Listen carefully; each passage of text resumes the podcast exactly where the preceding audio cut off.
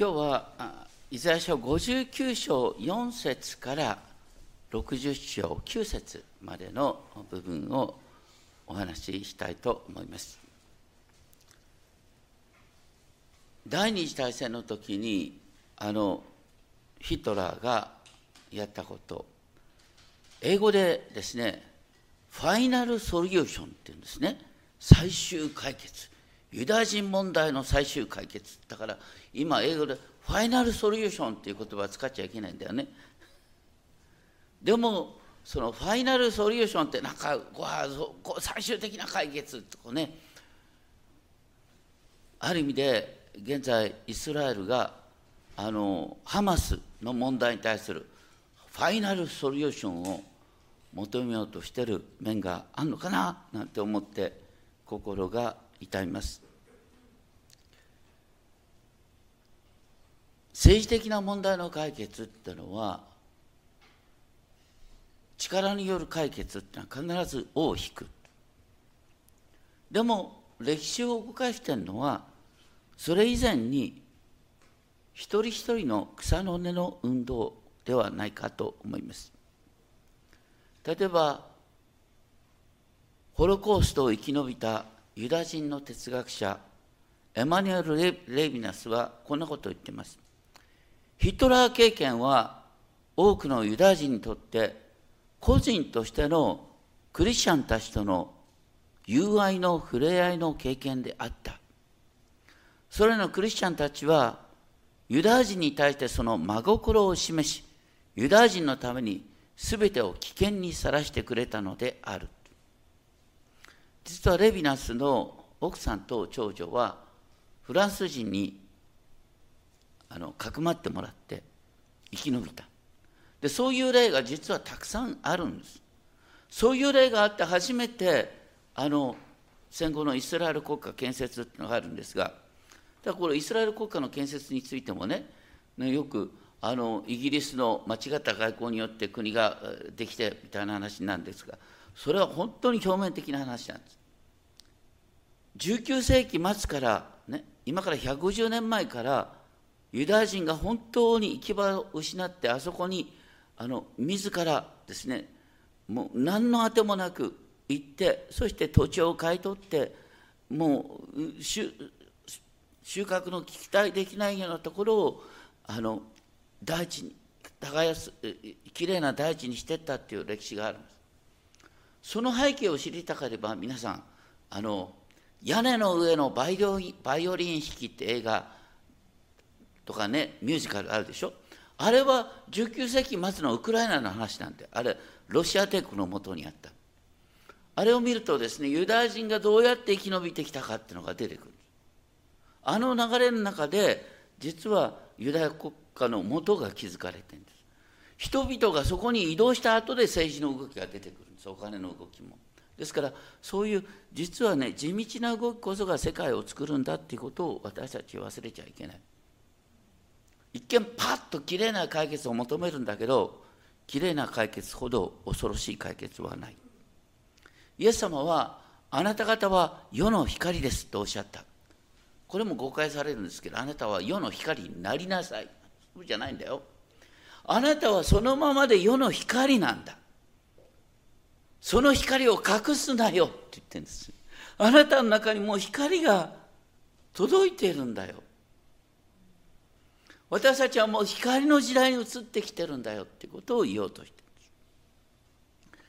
今日のところはまず59章の3節からですね、8節のところでイスラエルの罪の現実が生々しく描かれる。4節最後の言葉が面白い。これは今日の罪を理解する際の鍵なんですね。4節最後に邪悪をはらみ不正を生むって書いてあるでしょ。はらむって何かというとね、女性がですね赤ちゃんをはらむ。それと同じようにですね、イスラエルの民は邪悪をね、体に溜め込んで、そしてそれを成長させて、そして不正として生み出す。はらんで生み出す。そういう流れの中で、さらに59章5節ね、彼らはなんとマムシの卵を返しって、マムシの卵自体は毒なんですが、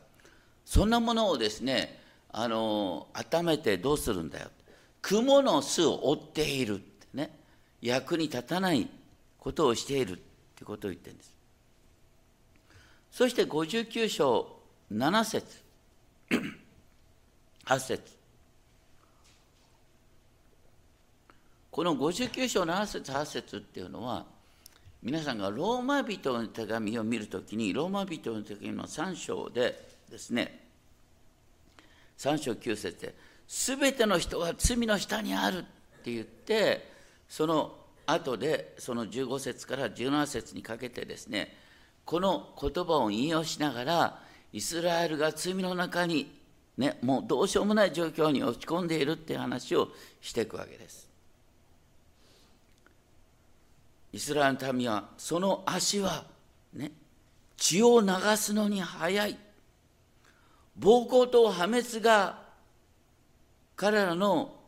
道にある。彼らは平和の道を知らない。って言って、もう救いようがない状況だっていう話に持っていく。そういう中で59章9節からはですね、イザヤがイスラエルの民の代表であるかのようにですね、それゆえ公正は私たちから遠く離れ、義は私たちに届かない。公正っていう言葉は、もともとの意味は裁きなんです。神の公平な裁きが届かない。みんなで、ね、その届かないように邪魔をしてしまっているっていう現実。で、そういう中で、私たちは光を待ち望んでいた。でも見よ、闇だ。輝きを待ち望んでいたけれども、みんな暗闇の中を歩んでいる。みんな目の見えない人のように手探りで歩いている。このみんなが手探り状態になっている、不安な状態になっているということは、申命記28章29節に予言されていた、まさに予言の成就としてこういうことが起きているんだ。そういう中で、59章11節12節ではですね、面白い例え、私たちは皆、熊のようにうなり、鳩のようにぶつぶつうめく。公正を待ち望む、しかしそれはない。この公正も裁きを待ち望む、しかしそれはない。救いを待ち望む、しかし私たちから遠く離れている。ここのところでね、公正を待ち望むっていうことと、義を待ち望むっていうことがセットになっている。これは、11節では、公正と救いって言い換えられるんですが、それが実現しない理由がですね、私たちの背きが見舞いに数多くなり、その罪が私たちに不利な証言をするからと言ってって、59章の12節の後半、59章12節の後半で、自分たちの支配する罪の現実を、まことにその背きは私たちと共にあり、私たちは自分の咎を知っている。自分たちがいかに罪深いかっていうことを自覚するのは、ね、新しい歩みのスタートラインなんだけど、でも13節を見ると、そのイスラエルの民が咎に居直っているっていう感じが書いてあるんです。13節から文体がちょっと変わるんですけどもね、こういうふうに訳すことができる。背きながら主を否み、私たちの神に従うことをやめ、虐げと反逆を語り、心に偽りの言葉をはらんで告げる、ね。偽りの言葉をはらんで、偽りの言葉を腹の中で育てて、そしてそれから口に出してしまう。この世は偽りの言葉で満ちている。例えば「金こそが全てだ」「力こそが全てだ」とか、一見そんなふうに見える。だけどみんながそういうもんだから、ますます金と権力が世界を動かすかのような、みんな誤解になっちゃう。でもさっき言ったように、実はこの社会の本当に地道な流れとして、一人一人の善意だとか、そういう動きもあるんだよ。地道な動きこそが世界の流れを作ってるっていう面があるんだけど、そういうのを忘れてしまって、ますますみんながお金と力の亡者になってしまう。そして59章14節で、こうして公正は退けられ、また裁きは退かれる、正義は遠く離れて立っている、真実が広場でつまずき、正直さが中に入れないといって、真実は失われてしまった。悪から遠ざかっているものも略奪される。悪から遠ざかっているものも略奪されるっていうのはね、本当に悪から遠ざかって誠実に生きてるはずの人が突然、ね、略奪に遭う。よく言われる正直者がバカを見るっていう現実が世の中にあって、ね、そうするとますますみんなが、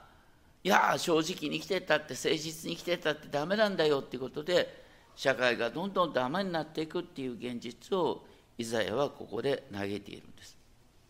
社会の公正、正義、真実、正直さが失われてしまう。そういう中で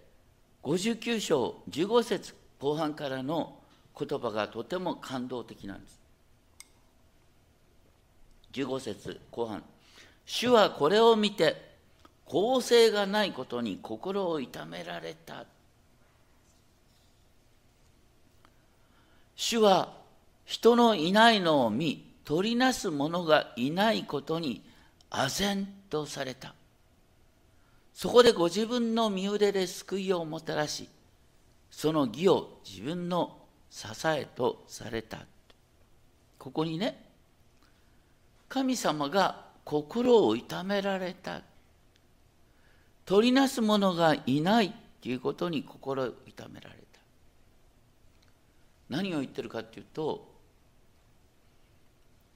人の行動を変えるのは、上から目線の注意で変わりはしない。例えばね、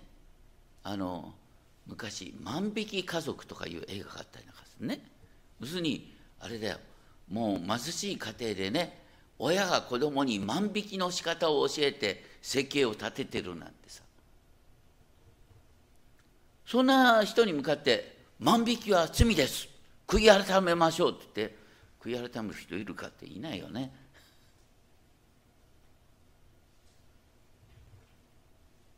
罪に満ちた生き方って、一見ね、悪いって分かってんだけど、それ自身がですね、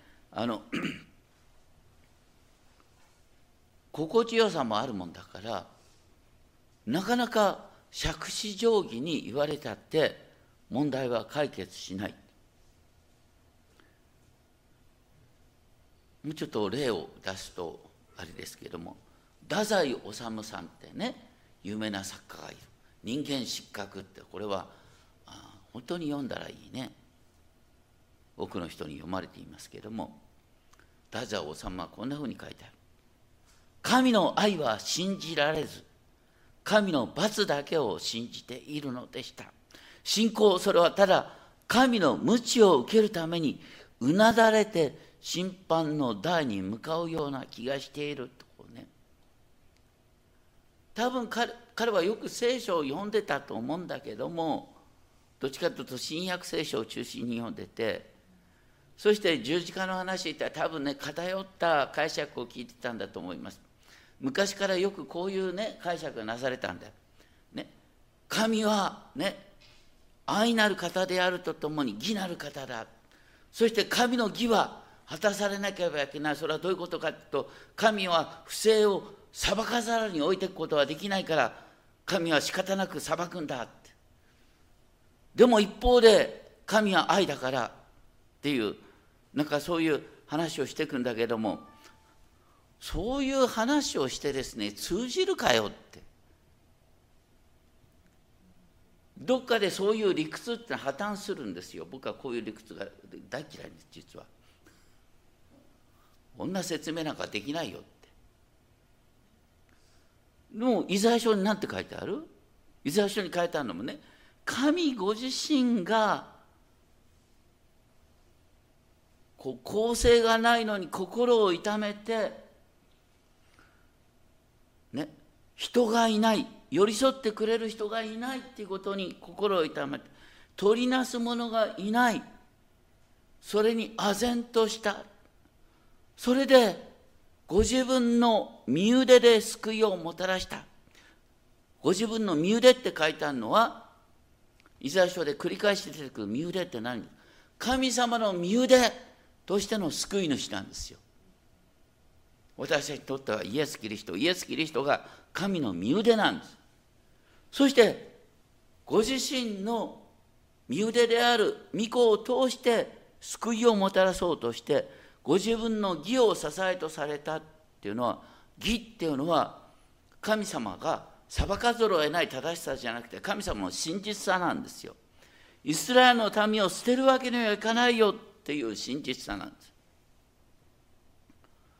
とにかく神様はイスラエルをどうにかしたいって熱い思いを持っている。そして私たち、ね、異邦人も含めですね、神がお作りになった全ての人を神様は熱い思いでどうにか変わってほしいと願っている。それで神様はご自身の御子を私たちに送ってきたんだっていう、そういう、ね、神の熱い思いから持ってかずにですね、なんかこう、義と愛はどうやって相入れるかとか、そういう理屈をこねたってしょうがないんだよ。大体義と愛を対立関係に持ってくる時点でイザヤ書の読み方完全に間違ってる。とにかくイザヤのストーリーから見ていかないと新約の、ね、福音は分からないんです。それが繰り返し、ね、イザヤをこう読んでいく必要をそれであるんですけど。そういう中で、59章の17節で、主は義を鎧のように着て。義っていうのがね、義っていうのは神様の真実さ、それを、ね、ご自身で鎧のように着る。救いの兜を頭につけ。これは、なかなか分かりにくい話ですが、エペソビトの手紙の6章14節で、エペソ書6章14節ではですね、これは私たちクリスチャンがサタンとの戦いでどう生きるかっていう話で引用される。エペソ6章14節からのところでね、クリスチャンは腰には真理の帯を締め、胸には正義の胸当てをつけ。正義の胸当てっていうことは、ここで言うとこの義の鎧と同じなんです。そして救いの兜をかぶりなさいって書いてある。救いの兜を私たちがかぶるってのはどういうことだと思いますか？救いの兜。要するに私たちが、ね、神のご計画の、救いのご計画の思いで頭をいっぱいにする。いつも神の救いのご計画を思い巡らすということです。それから、エペソ書では、御霊の剣として神の言葉を持ちなさい。で、私たちがサタンと戦う時のね、攻撃用の道具は、御霊の剣としての御言葉って書いてある。私たちは聖書の言葉を引用することによって、初めて、サタンに打ち勝つことができるんだっていう話に、ここから持っていかれるんです。とにかく、パウロはイザヤの言葉を私たちの神の言葉、神様が義の鎧を着るって話を、ね、イエス様が着るって話、そして私たちが着るって話に転換していくんですね。さらに17節の後半、復讐の衣を身にまとい、妬みを街灯として身を覆われた。イエス様はこの世の悪に対して復讐するものとして最後は現れるんですよ。それは黙示録に出てきます。キリストの姿がこう力を持って悪を裁く姿として出てくる。2000年前には赤ちゃんとして現れ、ね、再臨の時には悪を滅ぼす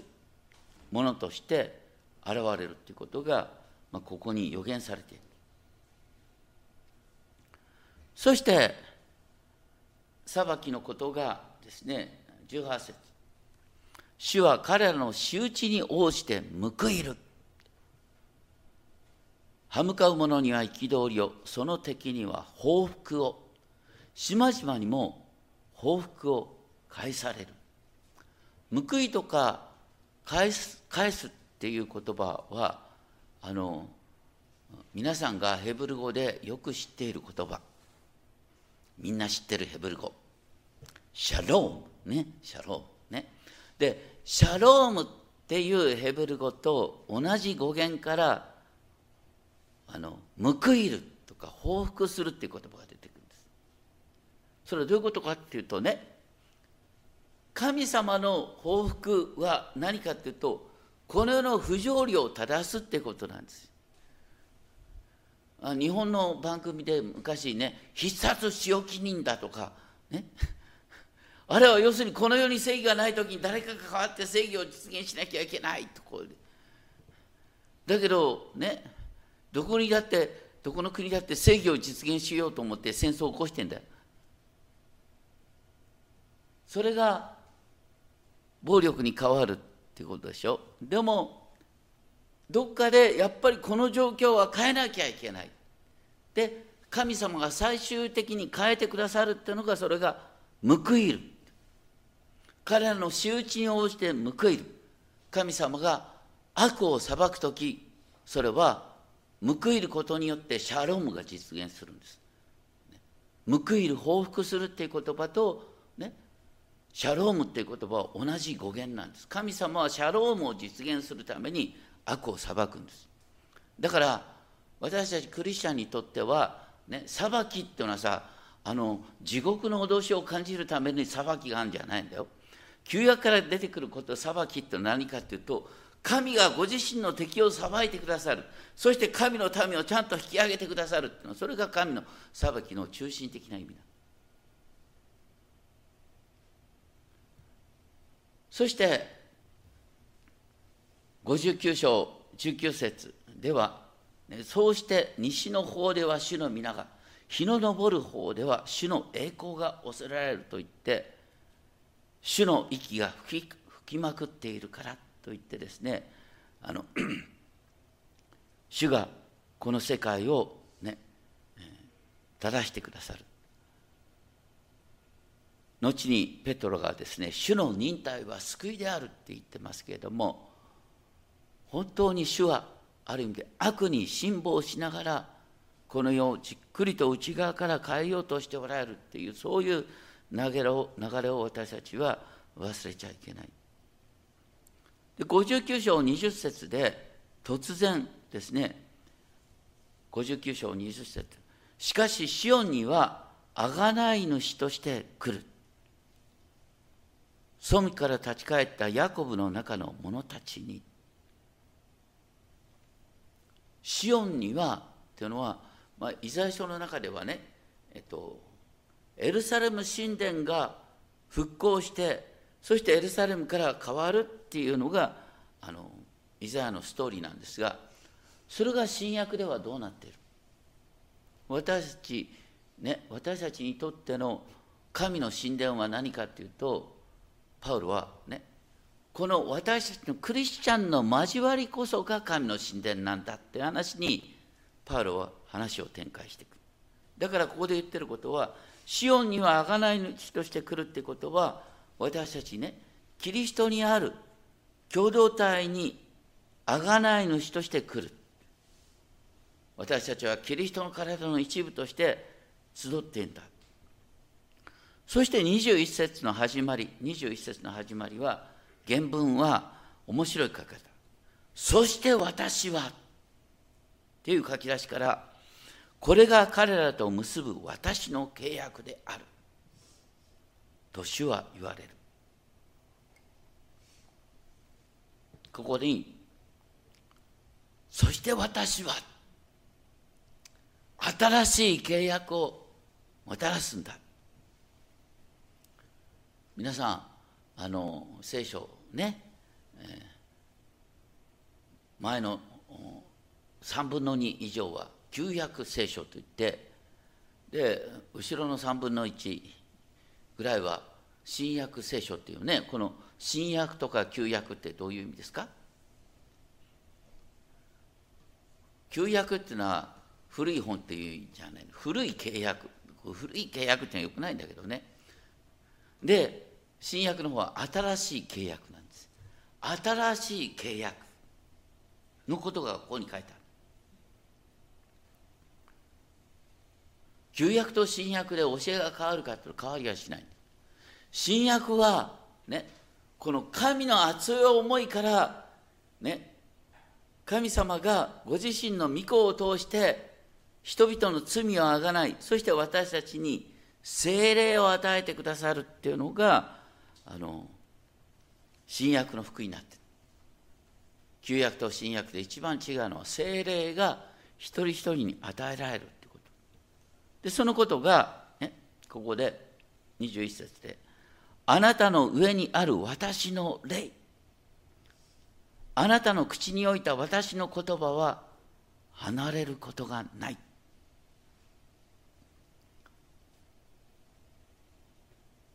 神の言葉が新しい霊によって生きるってことで、ね、ついこの前、ね、うちの教会で洗礼を受けた方もね、なんかこう死について考えてるうちに聖書を読んでってで10回が好きになって、10回って面白いなと思って、いやこんな簡単だと思ったんだけど、実行しようと思ったら実行できないってことに気づいて、どうしたらいいんだろう、イエス様におすがりするしかないんだって気づいたね。75歳になって洗礼を受けたんですが、まあ、とにかくそのようにですね、主の言葉、あ、これはいい言葉だなと思いながら、それが実行できないんだなっていうことに気づいて、そしてイエス様におすがりする。そこにまさに聖霊の働きがあるんです。それがまた新約なんですよ。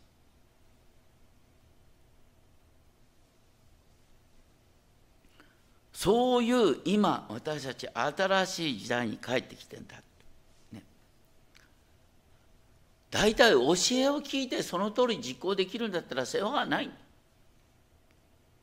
イエス様の一番弟子のペテロは何かというと、3度にわたって誓いを立てて、俺はねイエスなんていう人知らないよって言っちゃって、とんでもないやつだよ。そういうとんでもない弟子が一番弟子になるんだよ。それがまさに聖霊の宮座なんです。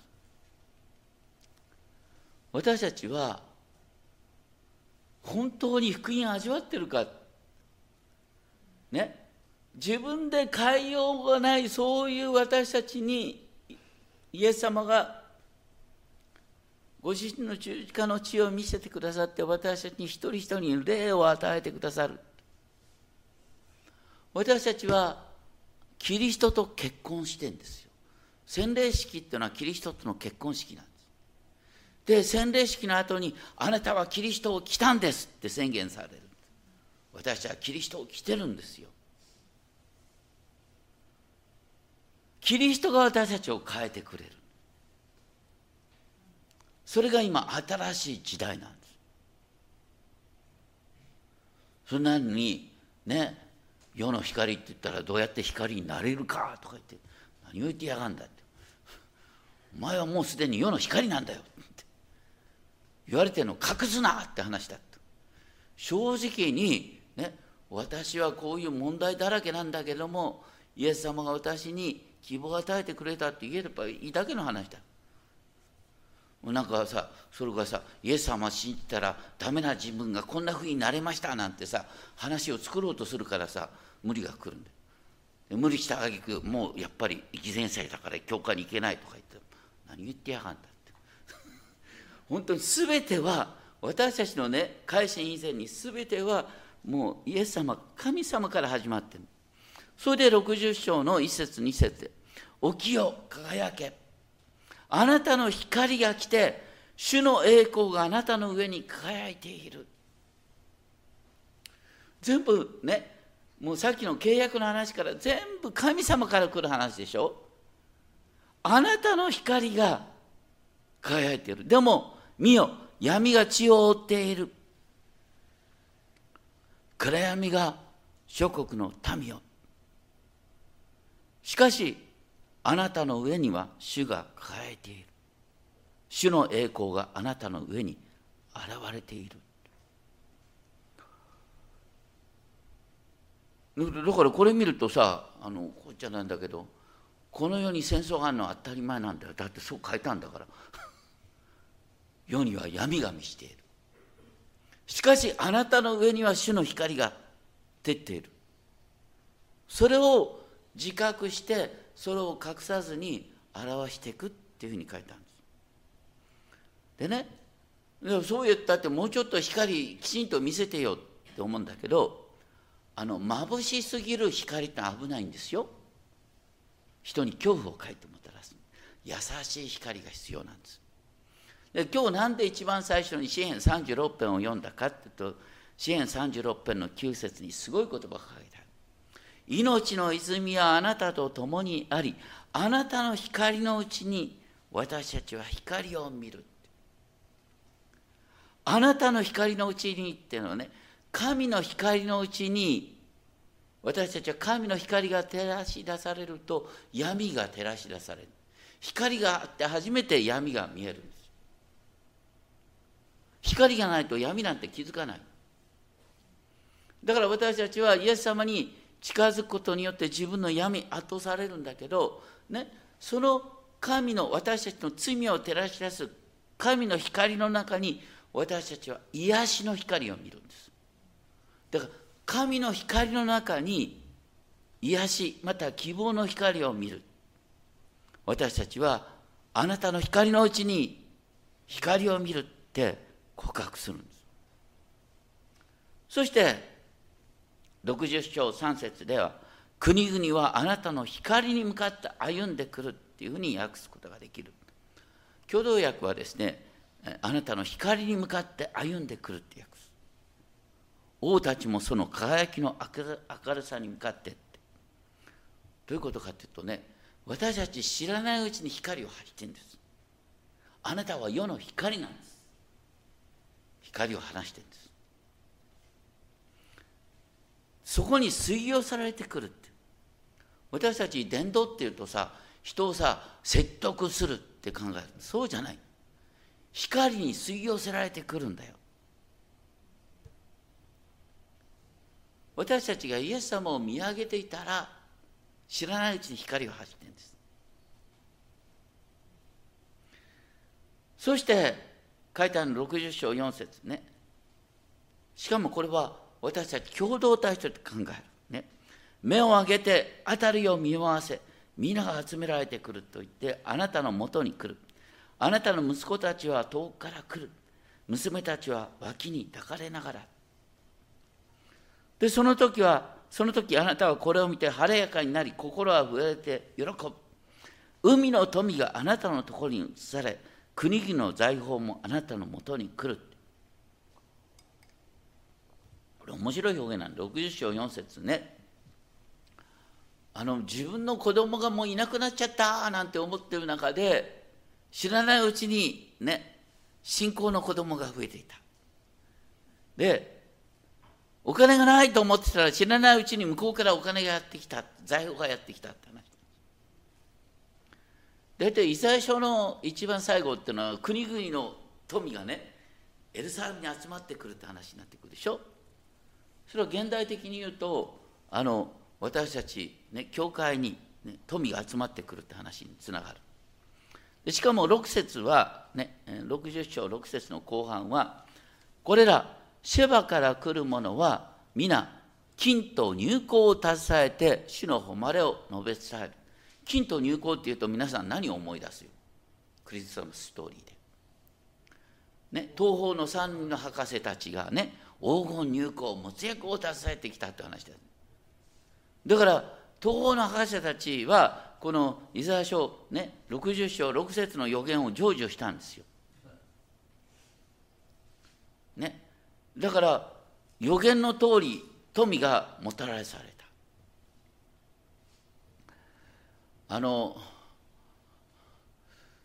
ね、10年前にこの街道が与えられた。ね、その時本当はね、この北に空き地があるんだ。皆さん、北に空き地。本当は北の空き地を手に入れたかった。お金が足りなかった。同時に言ってもくれなかった。ね、でその時、いや、まもなく宗教法人になって、ね、お金どうやって工面できるかなとか思うんだけど、安心してください。ね、お金を考えたらお金は来ないんだ。だけど、私たちはこの教会がいかにね、もう本当に魅力的な愛の交わりになるかっていうことを考えた。互いに愛し合うっていうことを考えて、この教会が魅力的になれば、黙ってたってお金は集まってくるんです。ここに書いてある通りなんです。世界中の富が集まってくるんだ。これね、本当に僕は株式投資を昔教えてた。ね、だから株式投資の一番大切な奥義は何かっていうとですね、本当にお金は流れ先を求めてるんです。お金はね、お金を増やしてくれるところ、お金を生かしてくれるところにお金は流れてかってるんです。その流れ先を教えてあげる。どういうところにお金流れたいかっていうと、お金を生かしてくれる、ね、生きた交わり。だから大切なのはね、私たちの交わりがより豊かになったら、ね、富がここに書いてある通りですね、向こうの方からやってくるって。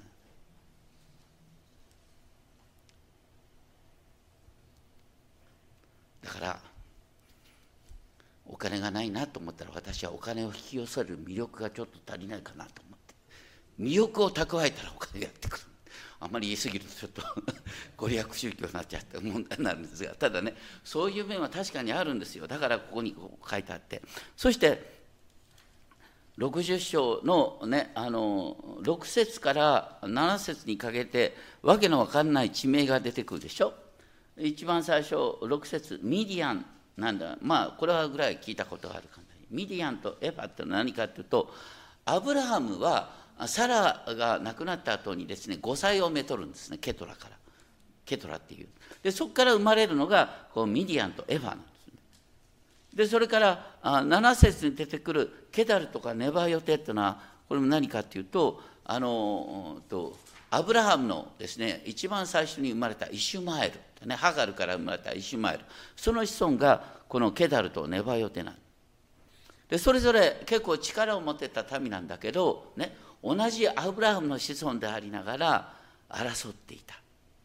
そのアブラハムの子孫で争い合ってる者が、ね、和解をして、で向こうの方から贈り物を届けてくるって話ね。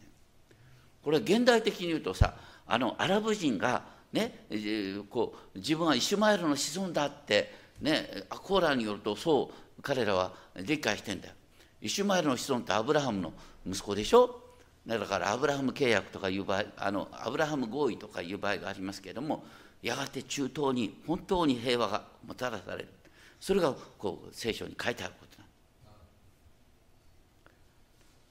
す。そのように、ね、主ご自身がこの世界を変えてくださるんだよ。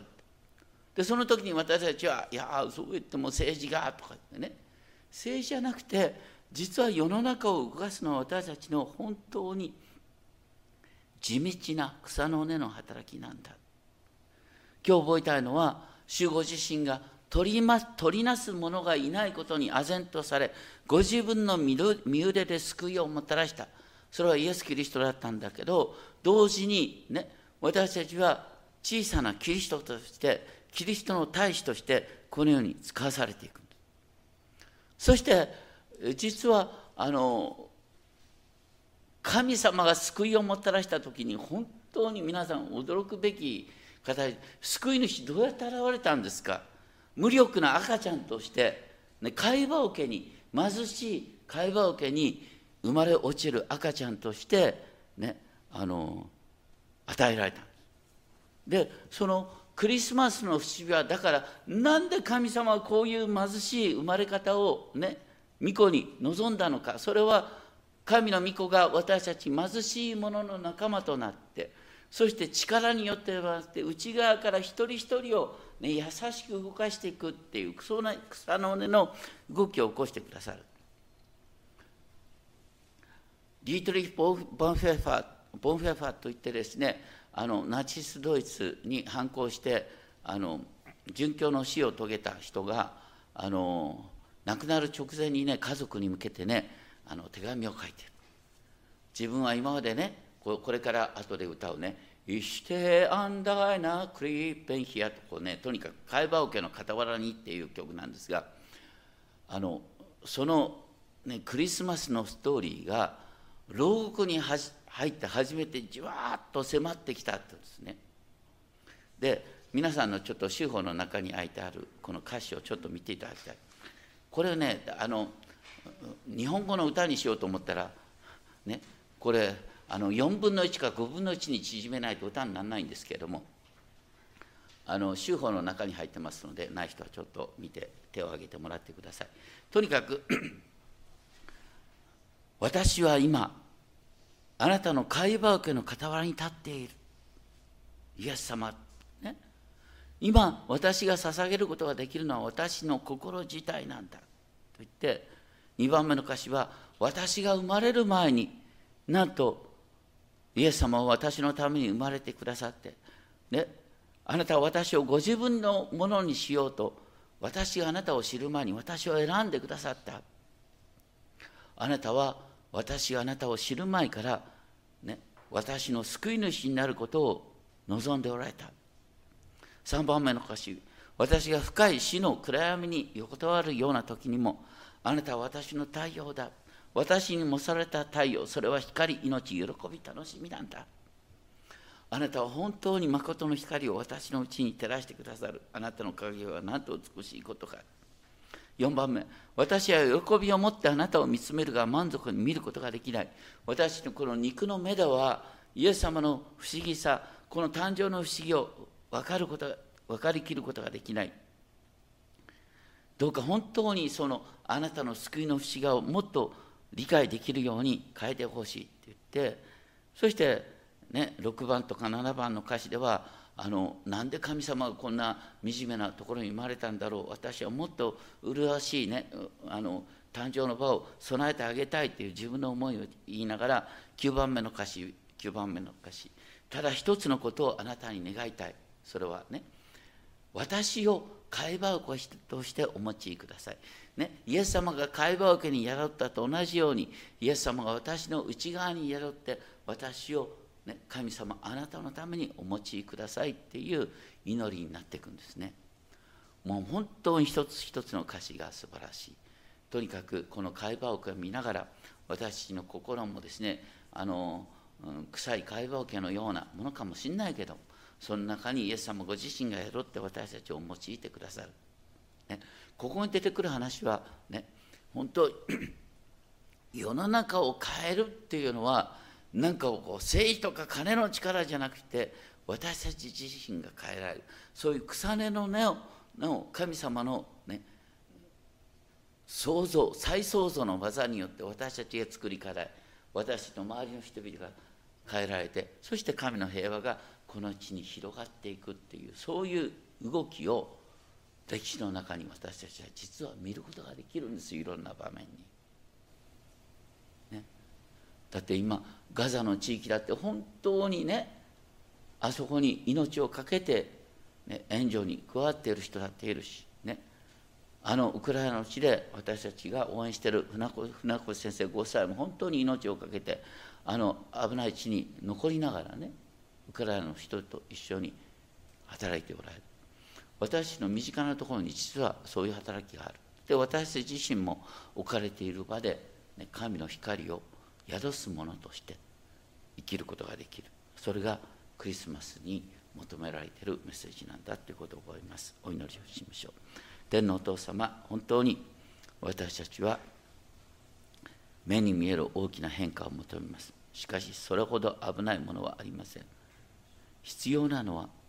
本当に私たちが置かれている場であなたの平和の器となることです。そしてすでに平和の器となっている人を応援することです。どうかお金と権力ではなく、あなたの平和、あなたの光が私たちを動かし世界を動かしている、そういう現実に目を開くことができるように、そして私自身も置かれている場で神の平和の器として生きることができるよう導いてください。お一人お一人のうちにどうかあなたの光を照らし、あなたの光、そこから生まれる希望を見させてください。尊き主イエスキリストの皆によってお祈りします。アーメン。